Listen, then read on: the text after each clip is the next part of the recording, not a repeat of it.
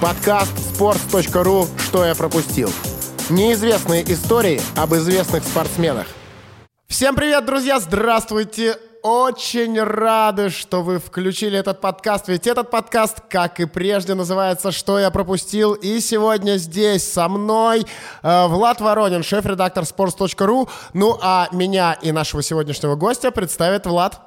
Федя просто очень хочет, чтобы я произнес э, в первые 30 секунд подкаста больше, чем одно или два слова. Федя — это креативный директор sports.ru и постоянный ведущий подкаста «Что я пропустил». А еще постоянно мы здесь не вдвоем разговариваем про разных легенд нашего футбольного детства и футбольной юности. Сегодня у нас в гостях Иван Калашников, ведущий подкаста «Извините, пирожки» о футбольной культуре, о связи футбола с э, миром кулинарии, фильмов, музыки и так далее, и так далее. А также редактор международных проектов sports.ru и Трибуна Digital. Ваня, привет!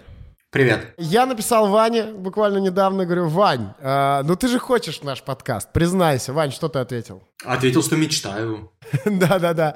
Вот, а, ну, мы тут в подкасте «Что я пропустил» привыкли исполнять мечты, и я спросил у Вани, кто же был его любимым футболистом, и ты, по-моему, не одного назвал, да, а нескольких, и вот одним из них был э, как раз Дэвид Бекхэм, герой нашего сегодняшнего подкаста. Да, я сначала стал вспоминать футболистов, которых наверняка уже все забыли, и они не могут быть любимыми просто потому, что их никто не помнит. И это бы все превратилось в подкаст, где я бы только рассказывал о каком-нибудь, э, не знаю, Томаше Скухрове.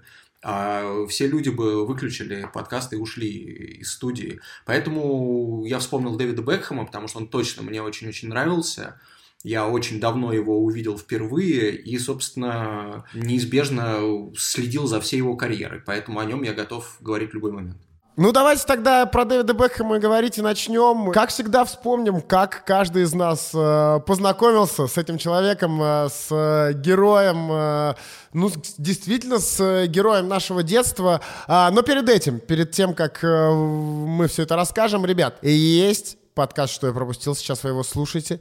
И он есть на абсолютно разных платформах, в том числе в iTunes и в Apple подкастах, в том числе в Google подкастах и много где еще. Давайте сделаем вот как. Вы зайдете в это приложение, где вы слушаете нас, и поставите нам оценку. Ну, желательно пятерку. Очень хочется верить, что вам нравится. У вас это займет буквально там 30 секунд, а нам будет очень приятно, что вы следите, и нам будет хотеться делать еще, еще, еще и еще, и звать сюда все более и более интересных и звездных гостей.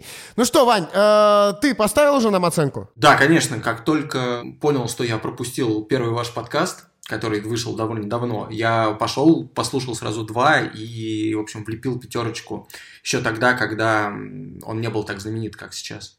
Супер, спасибо. А, Вань, э, Твое знакомство с Дэвидом Бекхэмом. Когда, что, как? Рассказывай. Ты самый старший из нас, ты узнал его, наверное, раньше всех.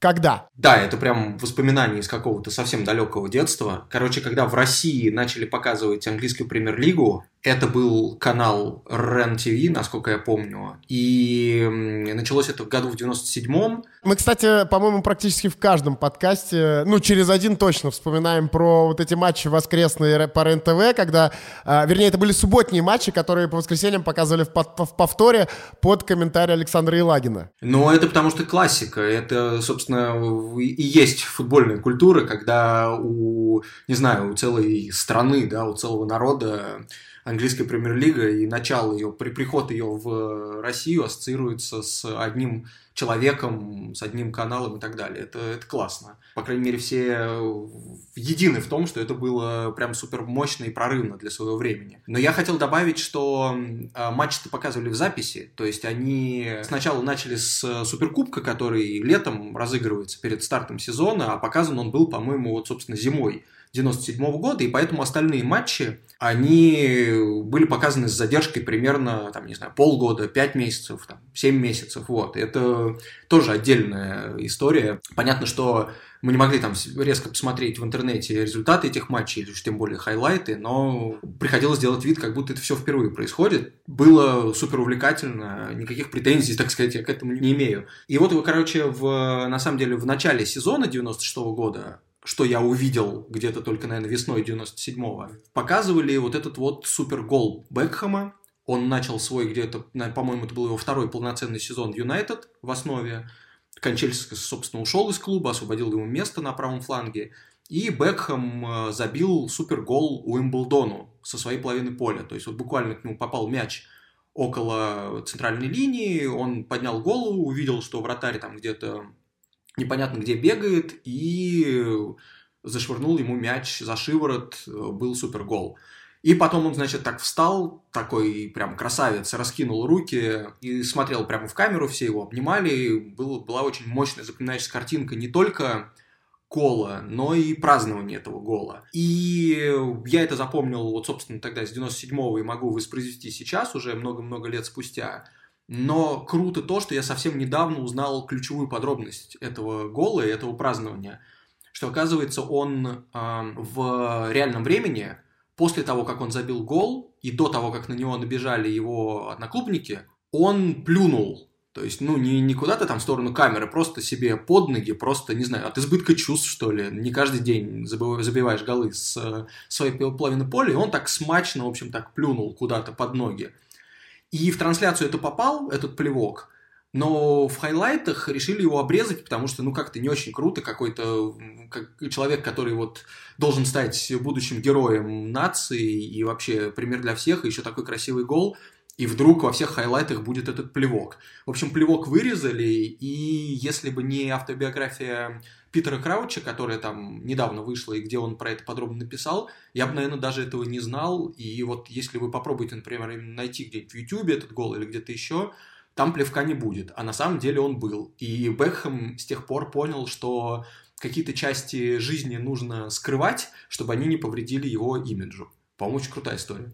Слушай, как круто, это реально прям максимально подходит еще и по концепции э, нашего подкаста, что я пропустил, а мы здесь э, стараемся рассказывать именно те истории, о которых э, люди, возможно, не знали, не какие-то там, да, общеизвестные, а вот то, что оставалось как раз э, за кадром. И здесь э, вот эта вот фраза «оставалась за кадром» максимально подходит. Он плюнул, получается, на эмоциях, да, типа э, от радости или как? Ну, попробуй, вот интересно даже представить себе механику, просто понятно, что никто этот вопрос ему не задавал, и, наверное, это было бы странно, Представляешь, журналист подходит и задает вопрос. Дэвид, скажите, а вот почему вы плюнули сразу после забитого гола? Вы что там, били поворотом с, ар- с ртом полным слюны, что ли, или как? Ну, то есть, понятно, что никто такой вопрос не задаст. Я знаю человека, который способен задать такой вопрос. Да, Федор, э, мы ждем вас.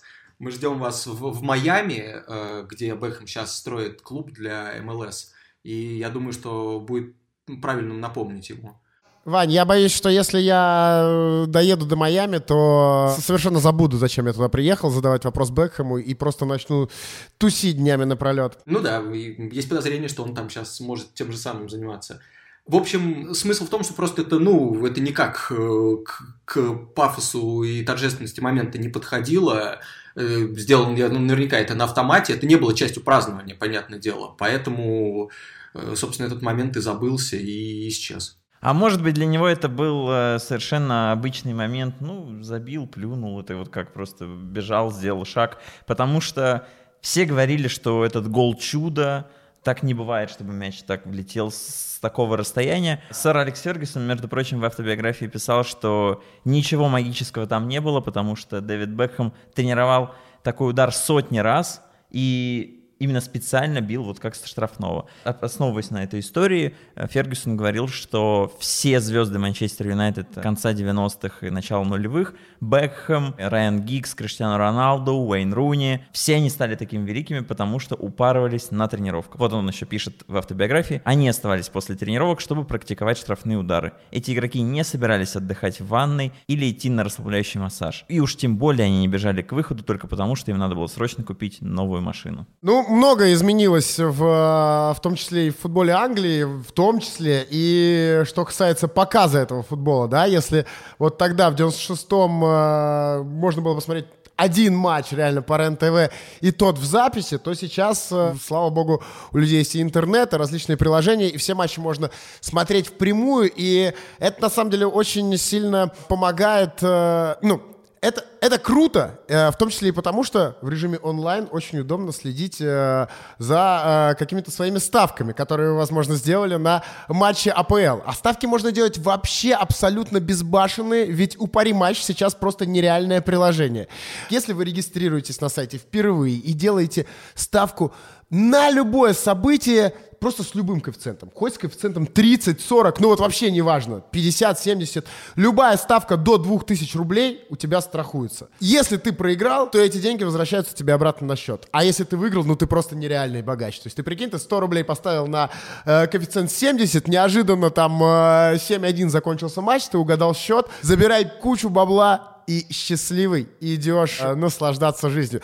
Все ссылочки мы оставим э, везде, где можно оставлять ссылочки. Федя сказал про то, что показ изменился, и я подумал, что на самом деле сейчас вот такой момент, про который рассказал Ваня, что Дэвид Бекхэм плюнул себе под ноги, и это вырезали из трансляции, это вы бы сейчас не вырезали 100%. Это, было, это стало бы главной гифкой выходных, это везде бы разлетелось, все бы это обсуждали, все над этим смеялись, а в 90-е отношение телевидения к премьер-лиге было прям очень трепетным. То есть это был продукт, который вот только выращивали. Это сейчас мы знаем АПЛ там с гиперконтрактами и это такая корпорация уже футбольная, а тогда это вот только еще выращивали осторожно, и, и все что угодно могло э, этому имиджу помешать, его повредить. Получается, что образ Дэвида Бекхэма стал настолько привлекательным, в том числе благодаря такому изящному монтажу. А что интересно, Дэвид Бекхэм, футбол, АПЛ, все дела, но в каждом подкасте мы не можем, у нас всегда это вот происходит, а ведь он мог и не стать футболистом. Так, про что в этой рубрике? Про кого только мы не рассказывали. Ваня, а ты в курсе, кем э, мог стать Дэвид Бекхэм, если бы не выбрал футбол? Нет, у меня никакой идеи нет. Мне кажется, что единственное, что у него отец... Э... Господи, я даже не помню, кем у меня отец был, поэтому я не буду отвечать на этот вопрос. На самом деле все очень просто. Ну, то есть можно было бы э, случайно совершенно попасть, даже не зная, можно было бы угадать ответ. Э, он мог стать стилистом-парикмахером. И он сам об этом рассказывал в одном из э, своих многочисленных интервью, что если бы не футбол, э, ну вы, говорит, сами видите, как я люблю менять прически. И моя мама до ночи работала в парикмахерской. И она привила мне любовь к труду и чистоте. Это же прям такой мем был, наверное. И тогда еще слова мем даже не было. А, какие это, наверное, 2000 Э, какой-нибудь второй год, да, третий, когда уже к тому времени Дэвид Бекхэм сменил причесок 5 или 7, и люди прогнозировали, как он будет выглядеть еще через 2 года, еще через 5 лет, через 7. Вань, ты наверняка это прям помнишь. Да, конечно, потому что из этого делали историю каждый раз при каждой смене прически. И я бы даже сказал, что это вот именно что не было мемом, в том смысле, что это было, э, это было событием, которому реально придавали значение. Все-таки мем — это что-то, что над чем можно еще и посмеяться. А вот такого, что прям на Бекхэм кто-то смеялся, типа, смотрите, ха-ха-ха, опять новая прическа, такого даже практически не было. Это регулярно злило Алекса Фергюсона, ему прям не нравилось, особенно когда это дошло до какой-то гипертрофированной стадии, но все остальные прям относились к этому очень серьезно.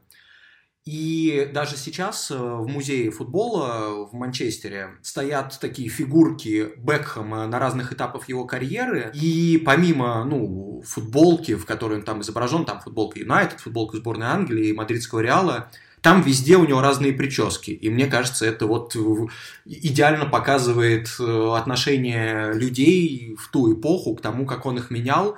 И уж тем более, естественно, понятно, что все его пародировали, пытались ему подражать.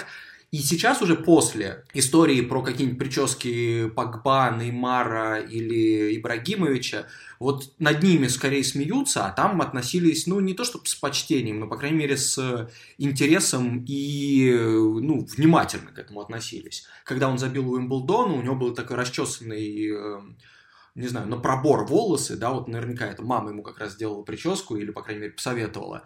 Это называется термином curtain hair – и это была вот, в общем, классика середины 90-х, конца 90-х в Англии. Все сходили с такими прическами, и вообще, когда сборную Англии вспоминают, обязательно в качестве признака назовут вот эту вот прическу Бекхэма.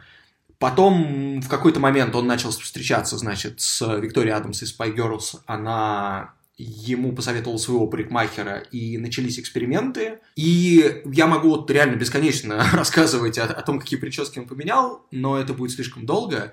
Поэтому вкратце скажем, что там с бритой головой ассоциируется важный гол ворота Греции со штрафного, благодаря которому потом сборная Англии попала на чемпионат мира 2002 года. И э, был момент, когда, значит, Бекхэм отпустил длинные волосы и э, носил такой ободок. И этот ободок был в центре скандала с Фергюсоном, когда Фергюсон пнул Бутсу, рассек Бекхэму бровь. И он вернулся к этой прическе с ободком именно для того, чтобы зачесать волосы, открыть лоб. И все таблоиды могли сфотографировать то, что он едет в машине, и у него рассечена бровь и на ней наклеен пластырь, и, собственно, ободок позволял это увидеть. Вот, и поэтому каждая его прическа, абсолютно каждая, или там покрашенная голова, она ассоциируется с каким-то моментом футбольным или околофутбольным, и они считаются просто каким-то, может быть, э, сомнительным там фэшн-шагом или что-то в этом роде. Ребят, э, Ваню Калашникова действительно можно слушать просто бесконечно. Если вам, ну, что значит если? Вам абсолютно точно.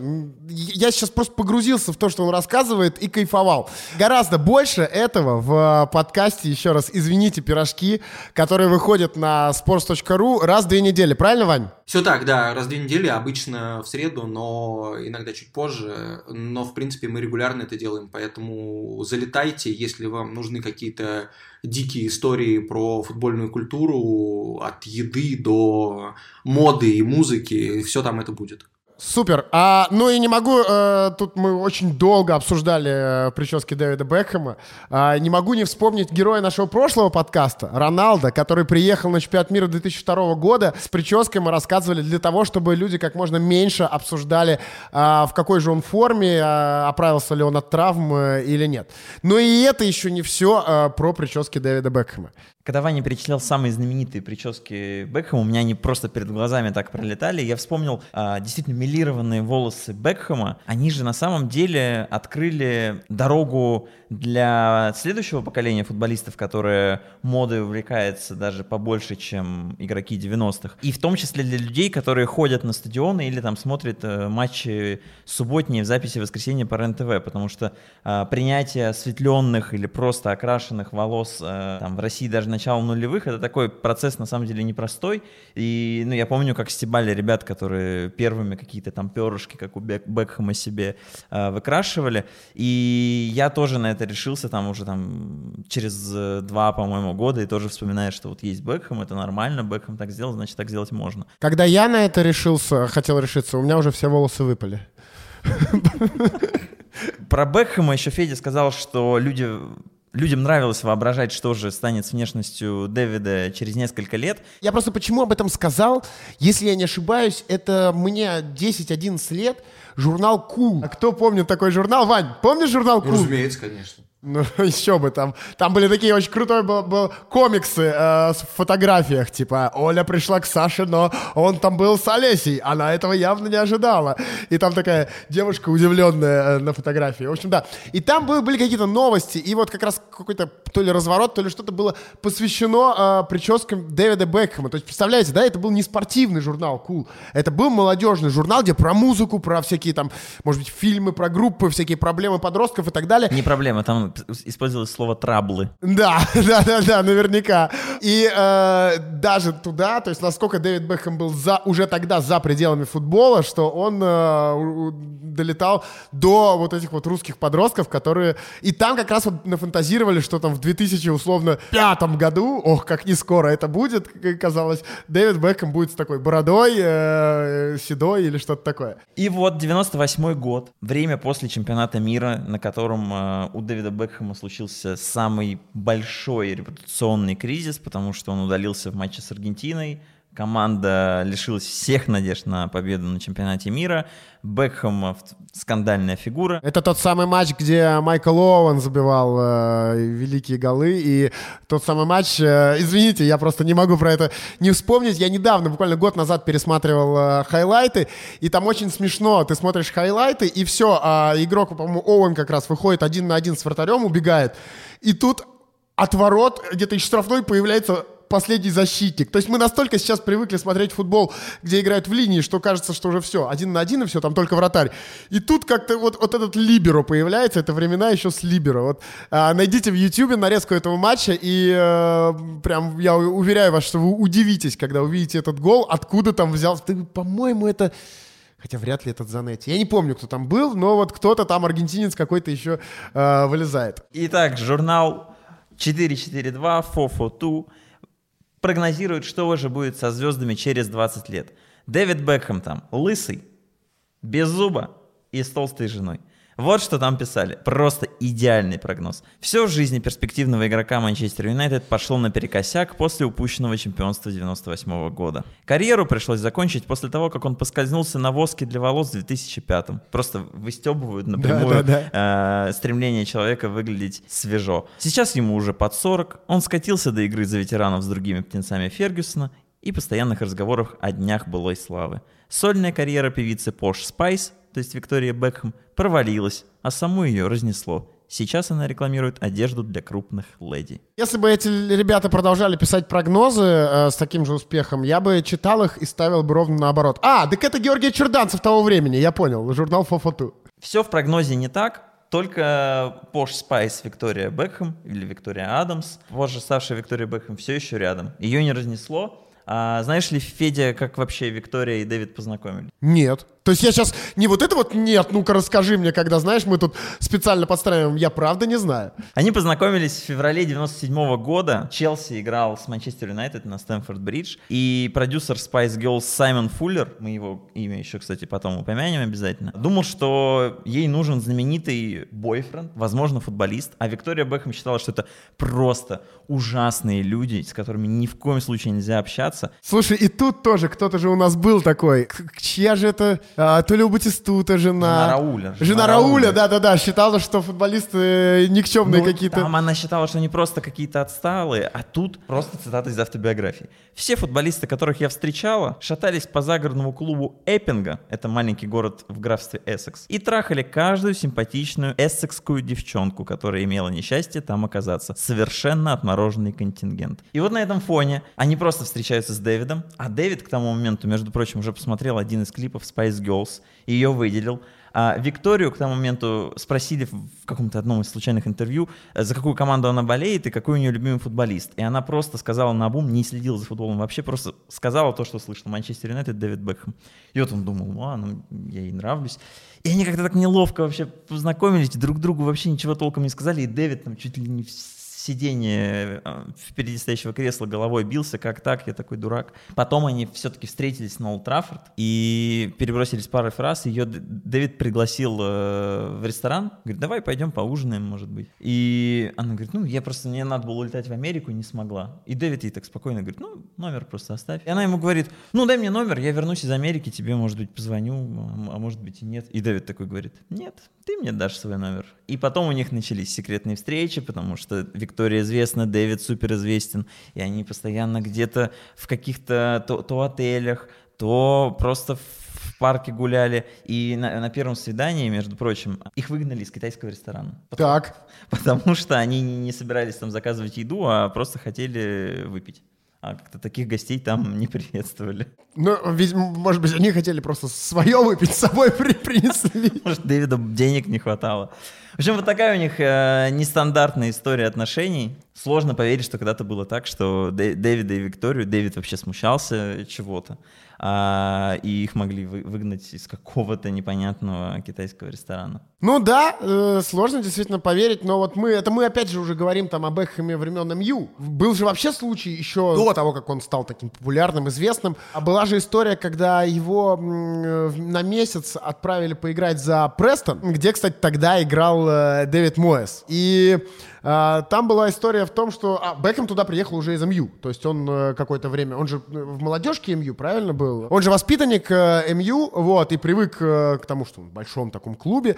Вот, и сам Бекхэм рассказывал, что когда он приехал в Престон, это было ну, вообще не похоже на то, к чему он привык в Манчестере, где о нем заб ну и не только о нем, где обо всех заботились, где все для футболистов было только лучше. А, а там в конце первой тренировки, э, перед тем, как э, принять душ, говорит Бекхэм, я небрежно швырнул форму в угол раздевалки.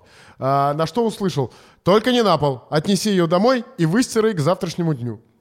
Ну, такой, наверное, приличный шок был для человека, который привык, э, что в Манчестере все за него делают. Его там все удивляло. Гэри Питер, главный тренер э, Престона, очень спокойно представил Бекхэм и сказал, вот Дэвид Бекхэм, он пришел к нам на месяц из Манчестер Юнайтед, играть он умеет. Он возьмет на себя все штрафные удары и все угловые. А это означает, что ты и ты, показал он на футболистов, больше этим заниматься не будете. Вот. Но при этом э, Престоне за этот месяц э, в, пять, в пяти матчах Бэхэм забил два гола, и сам он потом отзывался исключительно положительно об этом периоде, говорит, что это один из э, самых захватывающих периодов его карьеры. И э, дальше цитата Бэхэма. «Помнится, я тогда думал, что если Фергюсон ищет способ отделаться от меня, я, пожалуй, был бы счастлив играть за Престон. Когда в конце срока аренды было пора возвращаться в Юнайтед, я не хотел уезжать уезжать. И я даже спросил у Фергюсона, могу, я, могу ли я поехать обратно в Престон и остаться с ними еще на один месяц? Ответ был кратким. Нет. Никаких объяснений или чего-либо в этом роде от Фергюсона не было. Но вообще это нормальная ситуация для Фергюсона не объяснять свое решение, а просто сухо сказать, будет так. Ровно так же случилось с капитанской повязкой, когда Дэвид впервые стал капитаном Манчестер Юнайтед в 2001 году. Юнайтед предстоял матч с Тоттенхэмом, в Лондоне выездной. И, как всегда, команда собирается на предматчевый ужин вечером, все вместе в одном помещении. И Фергюсон просто проходит мимо Дэвида Бекхэма и кладет ему на колени стопку билетов. Что это может означать? Функция капитана входила раздача бесплатных пригласительных билетов для родственников и друзей игроков, которые просто могут вот прийти на стадион и поболеть за своих. Фергюсон не предупредил Дэвида, не сказал ему, ты будешь капитаном, вот раздай билеты. Ничего, ни одного слова. Он просто положил стопку билетов, разберешься, сам все поймешь. Дэвид вообще был ошарашен, что вообще только что случилось. И пока вот он это все осознавал, прошло там секунд 15, он посмотрел, а Фергюсон уже просто уходит. Никаких комментариев. Просто пошел Дэвид, раздал эти билеты и стал капитаном. Ну и действительно, Бекхэм был э, просто мега фигурой и в МЮ, и во всей Англии. Есть же история о том, насколько влиятельной была э, фигура Бекхэма в то время, когда он был вот на пике. Даже в одном из университетов, в Стаффордширском. Ваня вот скажет, как он правильно называется. Стаффордширский университет. По-английски. А, да, Ваня, а как, а, вот как англичане его произносят на свой манер, вот этот английский? Кто не знает, Иван Калашников очень много лет прожил в Англии, вот, и и я уверен, что он сейчас просто научит вас. Пусть меня научат. Не, смотри, смотри. Главное, чему я научился за все это время, что можно смеяться над произношением других людей, но при этом лучше молчать, потому что если ты скажешь сам что-либо следующим, то смеяться будут уже над тобой. Поэтому я вот как бы лучше посмеюсь над твоим произношением э, этого университета, чем, чем буду сам подавать пример. Я понял. Ну вот, ладно, хорошо. А, Ваня нас э, тут э, в никакому произношению не научил, зато вот в этом университете людей учили, были курсы по Дэвиду Бекхэму. 12-недельный курс э, по Дэвиду Бекхэму и социологическому значению его карьеры. Этот курс, он был основан на предположении, что та самая неудача Дэвида Бекхэма на чемпионате мира в 98 году определила эпоху в Англии. Э, вот, то есть из серии того, что как убийство Джона Кеннеди повлияло на Соединенные Штаты, вот, вот просто представьте, да, сопоставьте это масштабы. Вот примерно к такому же по уровню событию приравнивали вот эту вот неудачу э, Бекхэма. Он, этот курс не был сосредоточен сосредоточен только на Бекхэме. Просто на примере э, Дэвида Бекхэма студенты изучали э, феномен селебрити в спорте. Типа, как вот влияние на э, то, что происходит э, вокруг в Англии, ну и вообще, наверное, в мире. Бекхэм — футболист, национальный герой, эксперт, человек-бренд и даже институция, говорил э, профессор университета Элисон э, Бэмбридж. Его успех стал показательным, и, наблюдая эволюцию Бекхэма, можно учиться моделировать карьерный закат спортсменов. Только у Бекхэма, на самом деле, так, как такового карьерного заката и нет. И не случилось, да, до сих пор. И Фофуту ошибся, и э, в университете тоже ошиблись. Я бы хотел прокомментировать, почему Бекхэм настолько стал важным для какой-то культуры Великобритании и самодифференциации многих людей в Великобритании, вот в, скажем так, в конце 90-х в первую очередь. Потому что в 90-х вообще происходило преображение страны. А это после каких-то после татчеризма, после вот э, лет, когда английский футбол был полон всякого, всякого насилия, как, после того, как английские клубы были забанены, значит, в Еврокубках на 5 лет. И вот когда возникла премьер-лига, к середине 90-х э, как-то все начало расходиться, какая-то оттепель началась по британским меркам. И появились сразу, соответственно, брит-поп, новая британская британская музыка, Oasis, Blur, там, братья Галлахеры. Появилось новое британское кино, всякие в основном романтические комедии типа Ноттинг Хилла, но не только, Трейнспотинг, в общем, в, потом в конце 90-х э, «Карты, деньги, два ствола» Гай Ричи, вот это все. Там же, поскольку футбол английский тоже был на подъеме, в 96-м Евро прошел в Англии, э, реально была, был запрос на то, чтобы был какие-то герои, вот музыканты, футболисты, которые нации показали э, новый, дивный новый мир. И появился даже термин «Cool Britannia», то есть вот эта вот новая крутая Британия, который, и этим термином даже премьер-министры оперировали, когда там Тони Блэра избрали, он лидер лейбористов, он в своей речи инаугурационный, да, такой, ну, заступая на должность, он э, даже процитировал песню, которая Free Lions on the Short, и сказал, что там вот, мол, после 17 лет страданий лейбористы наконец-то пришли к власти. И все было настолько перемешано, футбол, музыка, что появление Бекхэма, вот оно прям напрашивалось, напрашивалось. И когда он появился, все поняли, что вот он наш новый герой, он вроде как и к музыке имеет отношение, потому что у него роман с поп-певицей. Он и футбол круто играет, он и выглядит классно, и все реально сошлось в одном человеке, и поэтому на него были хотели, хотели быть похожими реально абсолютно все, и действительно на протяжении долгого времени. И с тех пор же никого похожего даже близко, да, в Англии не появилось? Ну, во-первых, э, самоощущение англичан пошло на спад, потому что футбол, когда вот золотое поколение, собственно, вместе с Бекхэмом сошло, так толком ничего и не выиграв, футбол стал чуть хуже, особенно на национальном уровне, премьер-лиге главными героями стали иностранцы, иностранные тренеры, иностранные футболисты, а в политике страны вообще полный кошмар творится до сих пор, поэтому ну, не знаю, если вот сейчас какая-то, может быть, новая надежда в футболе у Англии появилась, если она появится и в политике, а пока там все плохо, то, наверное, как-то это, может быть, опять все соединится. Но, не знаю, мне кажется, это будет уже намного сложнее. Тогда было проще. Бекхэму. Вот это вот, э, я уже сегодня рассказывал и про журнал Cool, извините, повторюсь, да, но величие Дэвида Бекхэма, оно пошло далеко, действительно, за пределы Англии, и есть же история еще о том, что, например, в Бангкоке э, есть буддийский храм, у него есть там какое-то название свое, но его под этим названием особо не знают. Э, многие и местные туристы называют его очень просто, храм Дэвида Бекхэма. Это все из-за статуэтки Дэвида Бекхэма, которая стоит внутри этого храма, рядом с тремя, внимание, с тремя фигурами Будды. Насколько, да, мощно. А, это случилось по просьбе тайского скульптора и болельщика Манчестер Юнайтед и с разрешения настоятеля храма в 98 году. А, одну э, из э, фигурок э, мифических, там, мифический царь птиц, что-то такое было. Короче, какая-то мифическая фигура, ее заменили на образ Дэвида Бекхэма. Официальная версия появления этой статуэтки во славу футбола как новой мировой религии.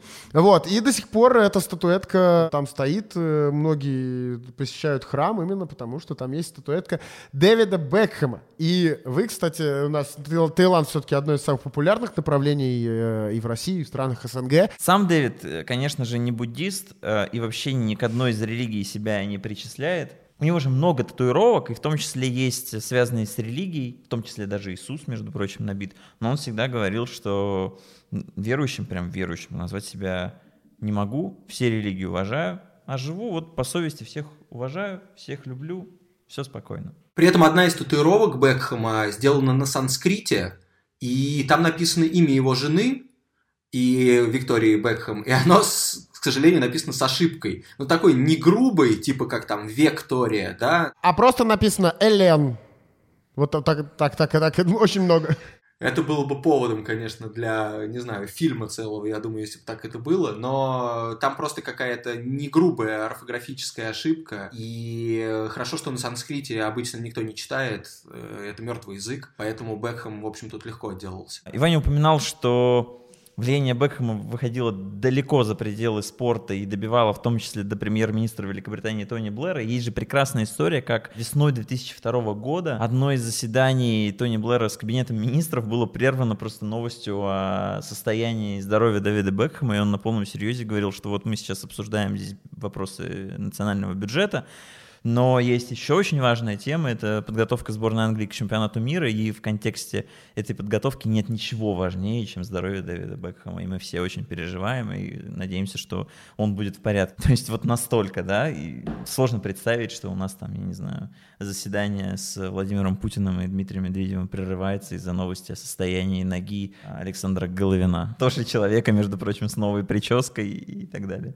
Ну, кстати, а, Ваня еще, опять же, сказал про то, что татуировка, э, имя Виктории Бек на санскрите написано с ошибкой, а есть же и очень много татуировок с э, Викторией Бекхэм, и есть даже татуировка на левой руке, где э, Виктория Бекхэм изображена в нижнем белье. Твоя любимая, очевидно. Это здорово. Нет, ну это круто. Круто, что Бекхэм э, никогда ничего э, не боялся. Это мы уже много раз сегодня обсудили, что вот и что касается причесок, и что касается татуировок, ему не было страшно быть вот таким вот э, чуваком, который, да я покажу вам, как жить, ребят. Есть на самом деле еще классные трогательные истории про его татуировки, их вообще больше 50 штук в сумме. Но, например, э, роза на шее набита в честь э, дочери Харпер, и в том числе на руке у него набит э, один из детских рисунков. Просто девочка что-то нарисовала, как бывает, вот подарок тебе папа. Он так растрогался, что просто набил это у себя на руке. И он, кстати, был одним из первых же футболистов. Это сейчас очень модно и почти у всех есть. А Бэхэм был одним из первых, кто сделал себе рукава когда ты набиваешь э, всю руку полностью. А, вот Паш Мамаев, наверное, э, как раз на Дэвида ты насмотрелся. Но э, ладно, слишком э, сейчас э, датчик легендарности у нас зашкалил, когда мы стали говорить про Павла Мамаева. Давайте вернемся все-таки к легендам поменьше. Дэвид Бекхэм. Дэвид Бекхэм, который ну, у многих ассоциируется, конечно, с Манчестер Юнайтед, но, кстати, это, это хороший вариант для опроса на sports.ru. С каким клубом у вас асоци... больше ассоциируется Дэвид Бекхэм? И там два варианта ставить. Реал или Манчестер Юнайтед. Мне кажется, будет будет примерно э, поровну, как думаешь? Я думаю, победит Манчестер. Да? Ну, у Реала слишком много вот этих опознавательных знаков, и Бекхэм, конечно, там не определяющую роль играет. Ну да, он не был единственной звездой там, да-да-да, я согласен. Но история перехода Бекхэма в Реал, она, конечно, легендарна, потому что Дэвид Бекхэм мог оказаться в Барселоне, и очень сложная, запутанная, наполненная мифами история. А, вроде как, ну, Манчестер даже на полном серьезе объявлял, что вот мы ведем переговоры с Барселоной, мы близки, остались там некоторые детали, только с агентом все согласовать, а Бекхэм вообще не понимает, что происходит. Он вроде бы, да, действительно собирается уходить, уже там все не, не, не очень просто было в команде у него устроено, но он говорит, я хочу только в Реал. И какие здесь игры? Значит, есть президентские выборы в Барселоне. Президентом хочет быть Жоан Лапорта. И, как это всегда бывает, в условиях напряженной предвыборной гонки кандидаты что-то обещают. Жоан Лапорта – заявлял, мы купим Дэвида Бекхэма, как когда-то Флорентино Перес говорил, мы купим Луиша Фигу. Конечно, людям эта идея нравится, они его поддерживают. В это время Жоан Лапорта ведет переговоры с Манчестер Юнайтед. И конспирологическая теория включается. Манчестер Юнайтед выгодно поддерживать вот эту дискуссию, что на самом деле возможен переход в Барселону, потому что такие разговоры в медиа набивают стоимость для переговоров с Реалом. Все выигрыши, да, Лапорта получает э, кучу обсуждений на несколько месяцев про переход Дэвида Бекхэма, Манчестер Юнайтед увеличивает стоимость трансфера. Реал в это время тоже э, вел сложные переговоры, там все очень запутано, что Роналдиньо, например, мог перейти не в Барселону, а в Манчестер Юнайтед, если бы все сложилось. Криштиану Роналду в таком случае перешел бы, например, в обездоленный Реал или тоже в Барселону. Очень-очень-очень-очень даже... Нет, я вроде все понял, но э, история тут действительно запутана и перемешано очень много игроков. Гораздо более подробно она описана на sports.ru. Андрей Клещенок, автор этой истории. А найти ее можно, ну, вбейте просто в Google. Э, Бекхэм и Роналду могли перейти в Барсу, а Рональдинho в Реал. Все пошло не так из-за Переса и Юнайтед. Ну, или ссылочку мы оставим э, в посте про подкасты или в Ютубе, вот если вы слушаете нас где-то там, то ссылочка будет, переходите и читайте. Вань, насколько насколько я знаю, у тебя э, есть э, какое-то прям такое большое воспоминание про Бекхэма в реале. Э, у меня есть главное воспоминание про Бекхэма, про его переход из Манчестера Юнайтед в Реал. И, так сказать, вот этот матч, который в 2003 году состоялся, собственно, Манчестер Юнайтед против Реала, перед тем, как он перешел ну, мы так героев, конечно, выбрали, да? У нас э, герой прошлого подкаста Роналдо, этого Бекхэм, поэтому у нас много так все перекликается. Мы вам говорили, посмо... скачайте этот матч и посмотрите. Кто-то, между прочим, так и сделал. Мы читали в комментариях. Мы кого-то осчастливили, потому что не может такой матч не понравиться. Если вы не послушались нас, нас в прошлый раз на прошлой неделе, исправляйтесь сейчас. Мы будем говорить про этот матч до тех пор, пока не скачают его все. Да, пока его не посмотрят все. Так там еще и Роберто Карлос участвовал, который тоже герой одного из э, недавних подкастов. Да, я думаю, что мы просто не будем париться особо с выбором героев, мы просто возьмем состав этого матча и будем каждую неделю брать оттуда по человеку, и все. Это идеально. Ну так вот, и перед матчем, перед этим матчем, э, собственно, у Бекхэма это был довольно затянувшийся конфликт с Фергюсоном. И самое смешное, что вот причина главная этого конфликта – сам Фергюсон ее формулировал так, что, э, говорит, единственный игрок в моей карьере, который не, э, никогда не признавал собственных ошибок и которого они никогда не сбивали с толку, это Дэвид Бекхэм. То есть, с одной стороны, благодаря этому Бекхэм при Фергюсоне всегда хорошо играл. То есть никакие там знаменитые разносы, которые Фергюсон устраивал в раздевалке своим игрокам, после которого они, после которых они начинали его бояться, они на Бекхэма никогда не влияли. И с одной стороны, Фергюсон всегда хвалил Дэвида за то, что его самооценка и уверенность в себе всегда просто были вот на самых высоких показателях, и его ничего не смущало. С другой стороны, когда Фергюсон считал, что Бекхэм откровенно там не прав, не доработал или что-то такое, его бесило, что он не получал ну, реакции, не получал признания. То есть Бекхэм никогда не мог сказать, даже своему там, даже очень уважаемому крутому тренеру, что да, босс, я был неправ и так далее. Он просто отказывался это признавать и в лучшем случае просто молчал. И вот когда был конфликт с Бутсой, с тем, что они проиграли там Арсеналу в Кубке, потом Бекхэм сел на скамейку в паре матчей и засобирался в Реал, Фергюсона откровенно бесила лучшая черта своего игрока. То есть то, что он продолжает быть супер уверенным в себе, уверен, что у него все получится, что он перейдет э, из одного суперклуба в другой. И, собственно, так и получилось. И этот матч, он во многом это воплощает. То есть, э, как бы вы уже рассказывали там сюжет матча, но со стороны Бекхэма он выглядел так. Его оставили в запасе на один из важнейших матчей сезона. Его выпускают. Роналдо сделал хитрик. Бекхэма выпускают на 63-й минуте. Значит, первым касанием он делает момент для Сульшера, тот не забивает. Одним из следующих касаний он забивает гениальный гол со штрафного. И в конце забивает победный гол. Хотя он был победный только в тот матче, а не в противостоянии, но тем не менее. В общем, он за 30 минут э, сделал два гола, показал всем, что ему, собственно, он может сколько угодно сидеть на скамейке, но он по-прежнему суперзвезда и э, делает все, что угодно. И он сказал после матча, что я почувствовал больше удовлетворения от этих 30 минут футбола, чем от любого другого матча этого сезона, в котором он на минуточку опять тоже стал чемпионом Англии и так далее. И по ходу матча игроки Реала прямо на поле, вот он вышел, и они стали его спрашивать, когда ты к нам перейдешь? То есть его там Роберто Карлос спросил, переходит ли он в Реал или нет. Сначала у него футболку Гути попросил, потом в том же матче футболку попросил Зидан, и Бекхэм отдал Зидану футболку после финального свистка, и потом сбегал еще для одной для Гути. То есть человек превратил этот матч, который там вдохновил Абрамовича на покупку Челси, э, который сделал Роналду еще раз, в общем, утвердил в статусе суперзвезды, он превратил этот матч за 30 минут все равно в историю про себя. И это показывает, в общем, статус Бекхэма, которым был тогда. А Фергюсон, соответственно, еще больше взбесился и понял, что когда и сказал, что когда игрок становится больше тренера или больше клуба, то, конечно, с ним нужно расставаться. Да, друзья, еще раз. Э, Манчестер Юнайтед Реал 4-3. Ответный матч Лиги Чемпионов 2002-2003. Обязательно. Сделайте вот сразу после этого подкаста. Найдите, пожалуйста, он 100% есть где-то в интернете, и найти его 100% несложно. Вы справитесь. Но мы тут еще ненадолго, еще немного про Бекхэма и вот тот самый переход в Реал. Он же, кстати, не рассказывал об этом переходе э, своему отцу даже, потому что они с отцом э, были какое-то время в э, достаточно такой серьезной ссоры. Э, и родители Бекхэма развелись в 2002 году. 33 года они прожили в браке.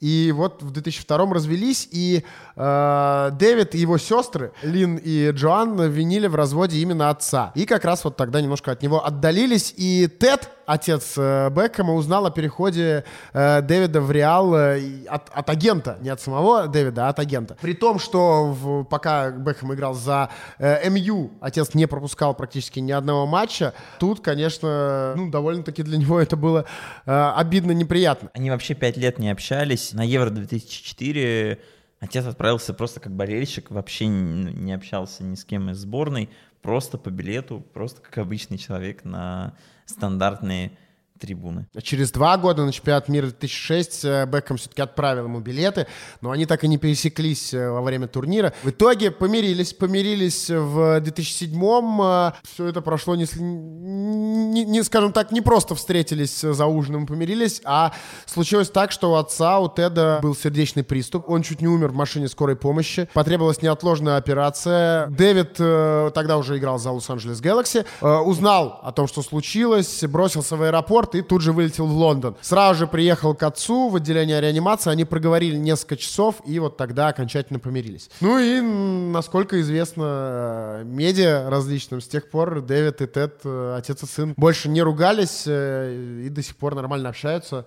Ты сказал, что Бекхэм прилетел из Лос-Анджелеса, и мне кажется важным здесь рассказать про то, что Дэвид Бекхэм сначала открыл дорогу для следующего поколения в плане моды и стиля. А еще трансфер Бекхэма стал отправной точкой для развития МЛС. Он переехал туда еще все-таки в статусе суперзвезды, и по сути он нанес лигу вот на карту таких существующих, реальных, нормальных, конкурентных лиг. И, допустим, именно именем Бекхэма до сих пор э, названо правило, которое вводит главных звезд команды из-под потолка зарплат. А еще э, Бекхэма, чтобы вообще за заманить э, в США, ему дали скидку на франшизу, то есть на возможность открыть команду в новом городе, где МЛС еще нет. Всего за 25 миллионов долларов. Это на самом деле огромная скидка, потому что когда заявлялась в МЛС Атланта Юнайтед, команда с самым классным, красивым и технологичным, наверное, пока еще стадионом мира, Атланта заплатила 70 миллионов долларов. В два с половиной раза больше, чем когда пришлось заплатить Бекхэму. И вот мы говорили про Саймона Фуллера, продюсера Spice Girls, который познакомил, грубо говоря, Дэвида с Викторией Бекхэм, тогда еще Виктория Адамс. Он соинвестор Дэвида Бекхэма в, в Майами. В Майами, куда, возможно, переедут и Криштиану Роналду, и Лионель Месси, Луис Суарес, и все суперзвезды нашего времени, про которых в подкастах будут говорить лет через 15. Ну что, давайте, наверное, потихонечку двигаться к концу. Вань, у тебя еще была э, история про Дэвида Бекхэма, которая отлично ложится в наш подкаст «Что я пропустил». О ней лично я не знал. И мне кажется, многие наши слушатели тоже не знают. Да, существует история, которая показывает Бекхэма как э, человека в большей степени, чем как э, футболиста, там, кумира миллионов, иконы стиля и так далее. Он вообще довольно скромный персонаж, и он про себя говорит редко. Он в основном говорит про какие-то свои, про то, что он делает, да. Ну вот однажды он решил рассказать и сказал, что делает это исключительно с разрешение Виктории, даже она его просила об этом рассказать. Сам он думал, что никому это не будет интересно. И, по-моему, она даже сама про это в книжке сначала написала, и только потом он сам стал пересказывать эту историю. В общем, у Бекхэма диагностировано обсессивно-компульсивное расстройство. Это скажем так, обсессии – это ну, навязчивые мысли, тревожные мысли, а компульсии – это какие-то повторяющиеся действия, с помощью которых человек от этих мыслей пытается избавиться. То есть, например, если людям кажется, что вокруг не знаю, грязные микробы, то они постоянно, например, моют руки, чтобы избавиться от этих, э, в общем, переживаний. Только не пытайтесь поставить себе этот диагноз, это вещь, которую должен соответственно, определять врач, и эти обсессивно-компульсивные расстройства, они бывают как э, тяжелые и сложные, так и, в общем, эпизодические, не мешающие жить. Вот у Дэвида как раз какая-то легкая форма, тем не менее, она его преследует э, всю жизнь, и он рассказал, чем она ему мешает и чем она ему помогла.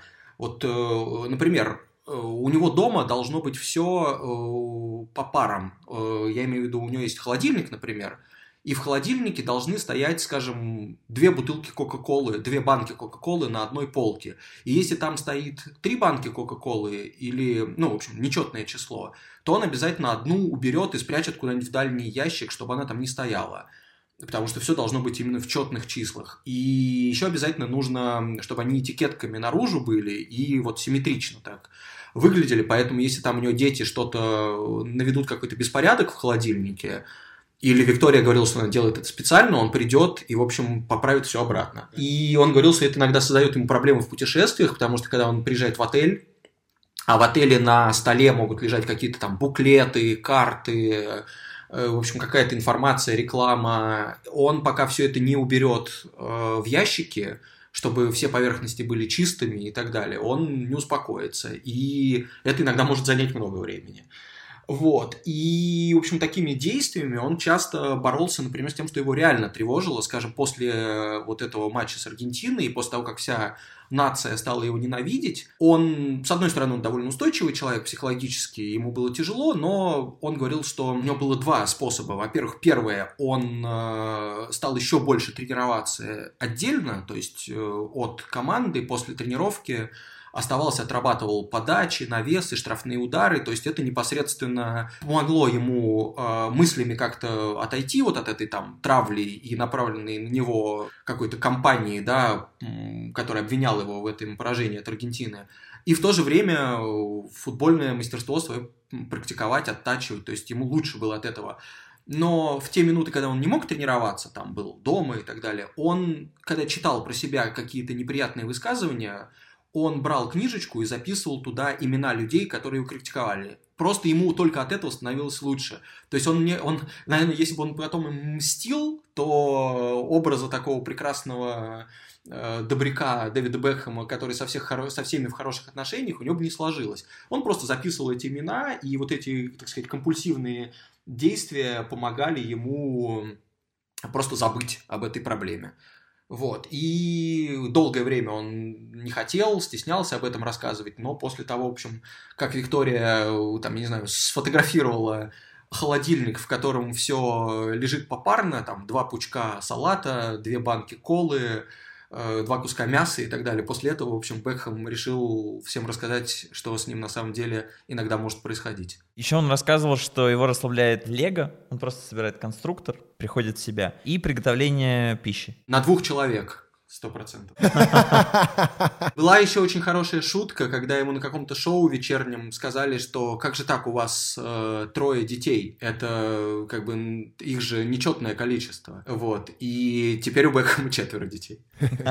Еще один неизвестный факт про Дэвида Бекхэма. Каждый месяц он покупает 30 новых пар нижнего белья. Все они абсолютно одинаковые. Это вот как у Стива Джобса был набор черных водолазок так и у Дэвида Бекхэма набор одинаковых белых трусов. В конце месяца все выбрасывается и покупается новое. Если честно, это моя мечта.